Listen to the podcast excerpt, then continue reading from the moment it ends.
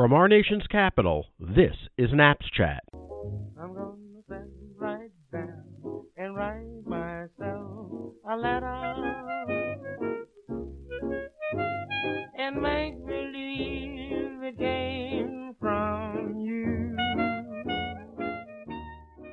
Hi, this is Bob Levy, the Director of Legislative and Political Affairs for the National Association of Postal Supervisors. Today we have a special guest, the Vice Chairman of the Postal Regulatory Commission, Mike Kubayanda. Now, before we get into talk with Michael about uh, the latest goings on at the Postal Regulatory Commission, I want to bring our listeners up to date on some late breaking legislative news that's happening down the street, that is on Capitol Hill. Uh, firstly, H.R. 2382, the legislation that was introduced by Congressman Peter DeFazio of Oregon, has reached 294 co sponsors, meaning that it, it has surpassed the 290 co sponsor margin necessary for the bill to be placed on the consensus calendar. What that means is the bill can be taken up by the House of Representatives within 25 days. That is, have a floor vote within 25 days. Of course, because of this wide support, the legislation could be taken up sooner um, on a so called suspension of the rules, which requires a two thirds majority to pass. We will keep you up to date on that. Secondly, the Senate now has a companion to H.R. 2382. Uh, this past week, Senator Steve Daines of Montana, Republican from Montana, and Senator Brian Schatz, a Democrat from Hawaii, introduced the Senate companion to the House bill that is S 2965. That's S2965. So NAPS members should call up their United States senators to co sponsor that legislation. And lastly, uh, Senator Gary Peters introduced legislation S2974, legislation uh, that would require the Postal Service to develop a strategy to reduce the, the transport of illicit drugs through the mail. Now, Mike Kubayanda, uh, as the vice chair of the committee, is just celebrating his one year anniversary. He'll be celebrating the one year anniversary at the Postal Regulatory Commission next month. He has worked in the private sector.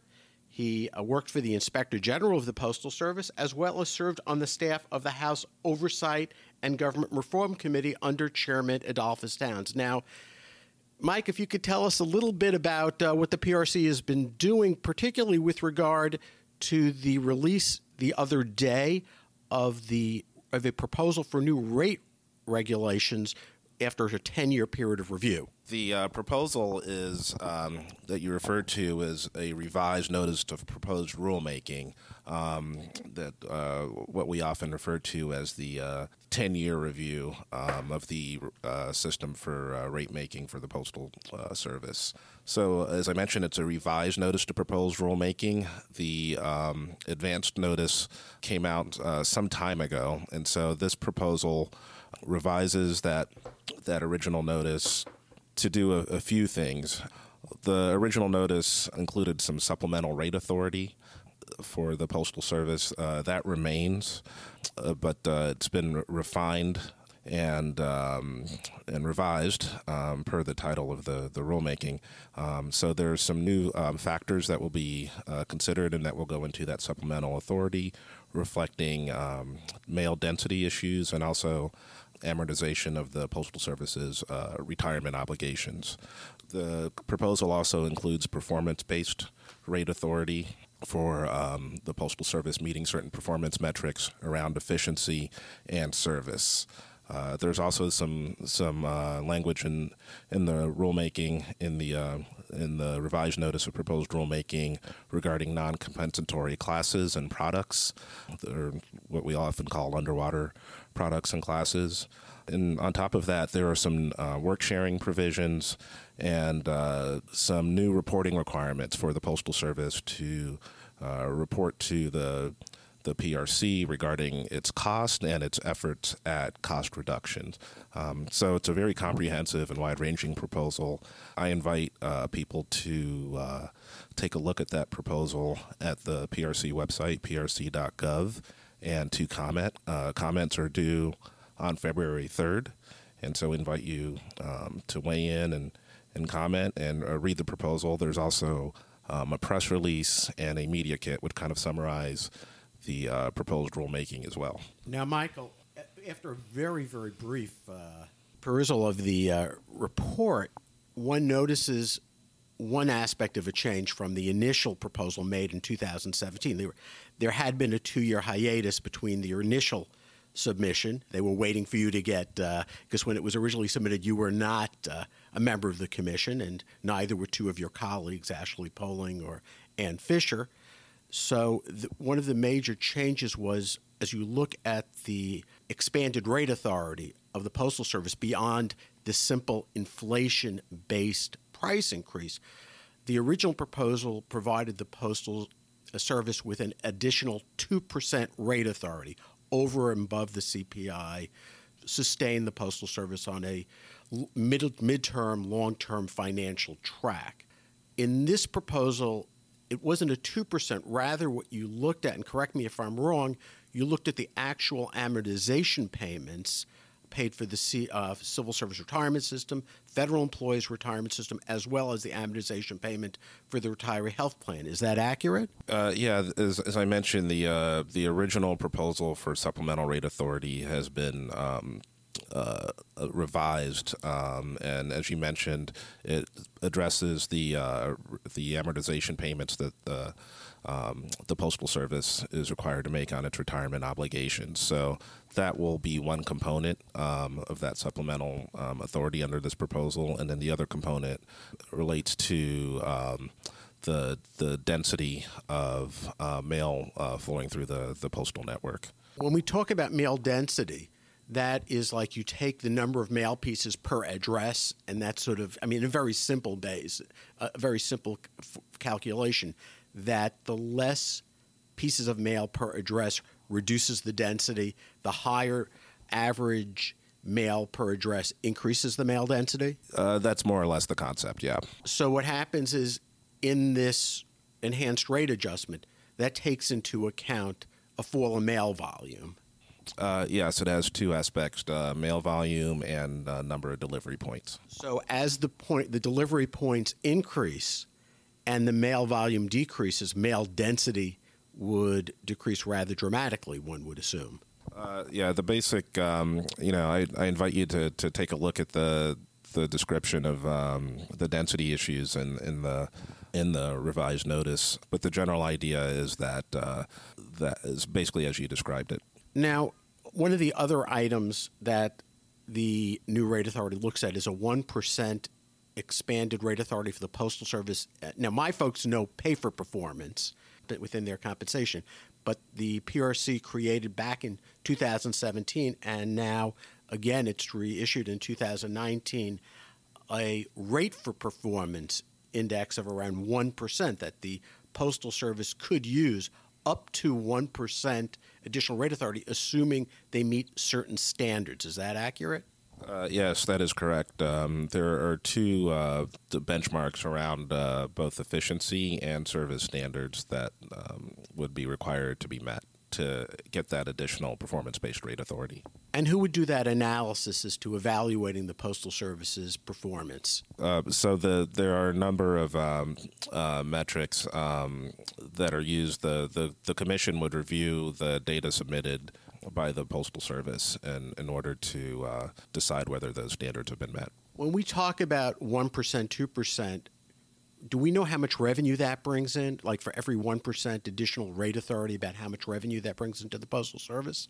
Uh, I don't have that analysis in front of me. Um, it is a calculation that um, obviously the Commission uh, has made and the Postal Service would make, but obviously it depends also on the on what the financial um, status is of the Postal Service at that time that would be implemented.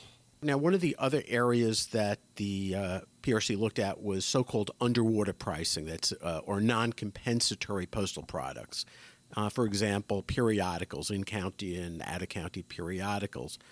It does not appear that there was much change from the 2017 proposal to the 2019 proposal, which would provide the Postal Service, as I understand it now, with optional authority to uh, of an additional two percent with regard to rates for those non non compensatory or underwater products. Is that accurate? The uh, the additional rate authority for um, non compensatory classes is optional. That is correct. Optional on the part of the Postal Service. Yes, that is correct.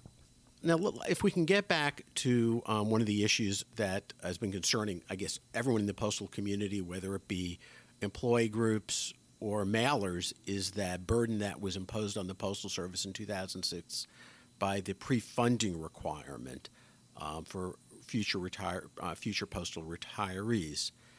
The in essence, the additional rate authority that would be based on the density, uh, mail density, as well as amortization payments. That is to get at the hit that the Postal Service um, sort of was forced to shoulder back in 2006, the residual hit that now is through amortization appointments. Is that is that really is that what the PRC is trying to get at?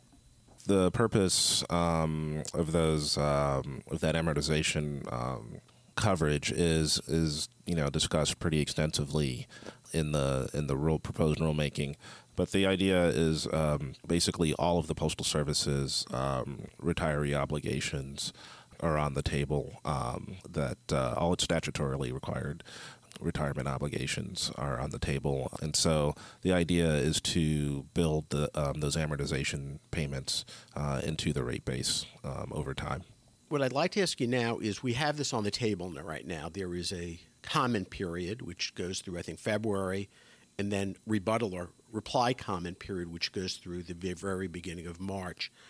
What is the procedure as we move forward and potential implementation of a new rate system for the Postal Service? Yeah, as I mentioned, uh, this is a revised notice of proposed rulemaking, and so um, you know we invite uh, all stakeholders to to comment through uh, February, and then uh, as you mentioned, till March uh, fourth is the the time period for reply comments.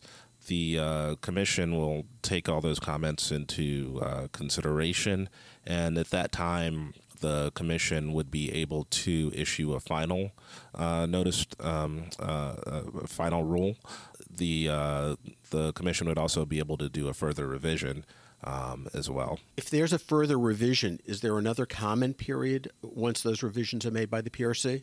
Uh, my understanding is yes, the commission may um, offer a, a, comment period um, on top of um, uh, a further notice if that's the case. Now let's move a little bit to a more uh, how we say a little bit lighter to- lighter topic. Um, already, we've already had on our podcast the chairman of the PRC, that's Robert Taub.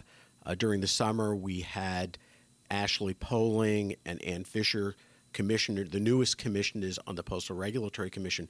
One can't help but notice that four of the five commissioners, current commissioners, came off of Capitol Hill two from the House side, two who worked for the House Oversight and Government Reform Committee, and two from the Senate Homeland Security and Governmental Affairs Committee. Is there, and I've, I asked this question to Ashley and Ann during the summer, is there a special skill set or certain qualities that one finds in a former congressional staffer that just sort of begs itself on this commission? Uh, to a certain extent, yeah. I mean, I think that you can have, um, you know, we have we've had commissioners over the years from a variety of backgrounds, um, and are able to contribute. I mean, the I think part of what we do is represent the public as a whole. So I don't know that you you necessarily need or want one particular background. However, I think uh, coming from the Hill does give you a couple of things. One is ability to connect with a broad uh, variety of stakeholders. Um, and so I think that's really important to understand uh, all the people who are affected. Um, and so when you work on the Hill, of course, you're dealing with, um, you know, the, the members' constituents. And um, if you work for the committee, as I did, then, uh, then obviously then you have to think about how uh, the broad swath of the industry is affected and the um, employees and um, and then the constituents of all the different members on the committee. So I think that ability to uh, think about and connect with a broad range of stakeholders is something that definitely everyone who works on the Hill develops that skill set. And then I think the ability to take a deep dive on uh, particular issues. In in this case, um, you know, postal issues. Uh, working for the House Oversight and Government Reform Committee, as I mentioned, you get a chance to talk with a broad variety of stakeholders who have strong interest in, in postal matters, and um, they're very uh, eager to weigh in and, and, let you know their views, and and so you get a chance to kind of calibrate and triangulate among all the different viewpoints um, that you get while you're working on the Hill, um, and I, and I think that's a very valuable thing. Now, another issue that ha, makes you stand out a bit is as I look at the other commissioners, Mark Acton from Kentucky, um, Ashley is from rural North Carolina, uh, Ann Fisher's from South Dakota, Robert Taub from rural New York. You're from Columbus, Ohio, working for a inner city New York member of Congress, Edolphus Towns. Does having that a different that urban sort of background in contrast to your colleagues is that in, when you talk about diversity on the PRC, is that something that's very important to have a sense of what inner city or city con- uh, postal customers their priorities are in contrast to rural customers? Uh, sure. Uh, before I proceed on to answer your question, I, I think uh, I would want to mention that uh, Commissioner Poling is, um, I believe, uh, from the Raleigh area, so she has a, also a wide-ranging background dealing with both rural and urban matters um, as well. So uh, yeah, I did work. Uh, I am from Columbus, Ohio, and you know the great thing about uh, being from the Midwest, um, I've had experience in both urban and rural areas and semi-rural.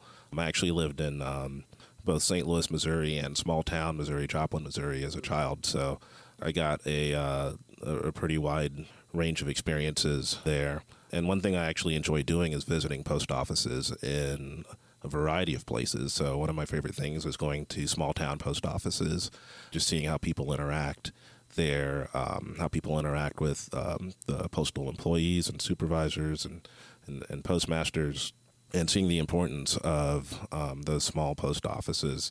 Um, so I, I think um, I try to take a broad view. You know, as a member of this commission, you're um, you know, we're tasked with representing the um, all postal stakeholders. So that's something I take very seriously. So it's it's something that we talk about here a little bit, which is you know what are the different um, aspects of postal service and, and how do they affect urban and rural communities and um, suburban communities, and we want to make sure we take all those things into account. I apologize if if, if Ashley's listening, but I, I should have said Ashley has worked for two senators from rural America, Jon Tester and Heidi Heitkamp. Uh, Tester from Montana, Heitkamp from uh, North Dakota, and uh, Ann worked for Senator Susan Collins in, uh, from Maine, and Larry Pressler for South Dakota, and Robert Taub worked for a member of Congress from rural New York. So, although you know Ashley is Raleigh, she's really you know was with the constituency was more considerably rural oriented. Let me ask uh, one one final question. Beyond the ten year rate review, which is under consideration, Robert Taub, the chairman of the committee, and particularly Ann Fisher, has talking is talking about taking another look at the universal service obligation. That is, postal accessibility, affordability. Does it reach? You know, how should it reach everyone in America? What products are available um, to everyone? Should all products be available to everyone? Do you think the PRC is going to take a look at that, or is that something that's best left to the Congress?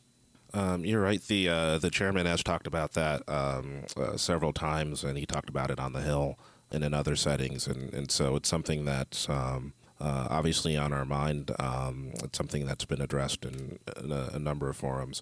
So currently, the commission does have a role in analyzing universal service in that. Uh, uh, for one thing, we estimate the the cost of the universal service obligation annually and, and publish that figure. Um, I believe it's currently over four billion dollars. Um, and, and, as you mentioned, it's not it's not clearly defined. I think I've heard you talk about it as uh, operationally defined, as rather than statutorily or regulatorily uh, defined obligation. So there there's obviously um, a lot of work to be done in seeing whether we can specify what the aspects of universal service are. The commission previously took a look at this in 2008, I believe based on a, a requirement in the 2006 law. um, where the commission kind of analyzed the different aspects of universal service and, and took a stab at uh, saying what um, universal service might look like at that time. So, one thing that uh, one possibility is for the commission to revisit that report um, and see if it should be updated given the, the changes in the market and the the kind of development among uh, uh, American um, uh, citizens and consumers, as well as the changes in with the postal service. The Congress could direct the the commission to um, do a specific uh, rulemaking to define universal service. So that's certainly one option, um, as well as us revisiting the the 2008 report. Uh, one of the issues I think with universal service is not only is there not a clear definition of universal service and kind of a cohesive definition in one place, but there's also not a clear procedure or process for how we go about doing it. So I think that's the conversation that we'll need to have uh, as policymakers and stakeholders in the postal community over the, the coming months and years. With that, I want to thank the Vice Chairman of the Postal Regulatory Commission, Michael Kubayanda, for joining us today. I want to wish everyone out there to have a pleasant weekend and a great week. Take care. Bye. I'm gonna sit right down and write myself a letter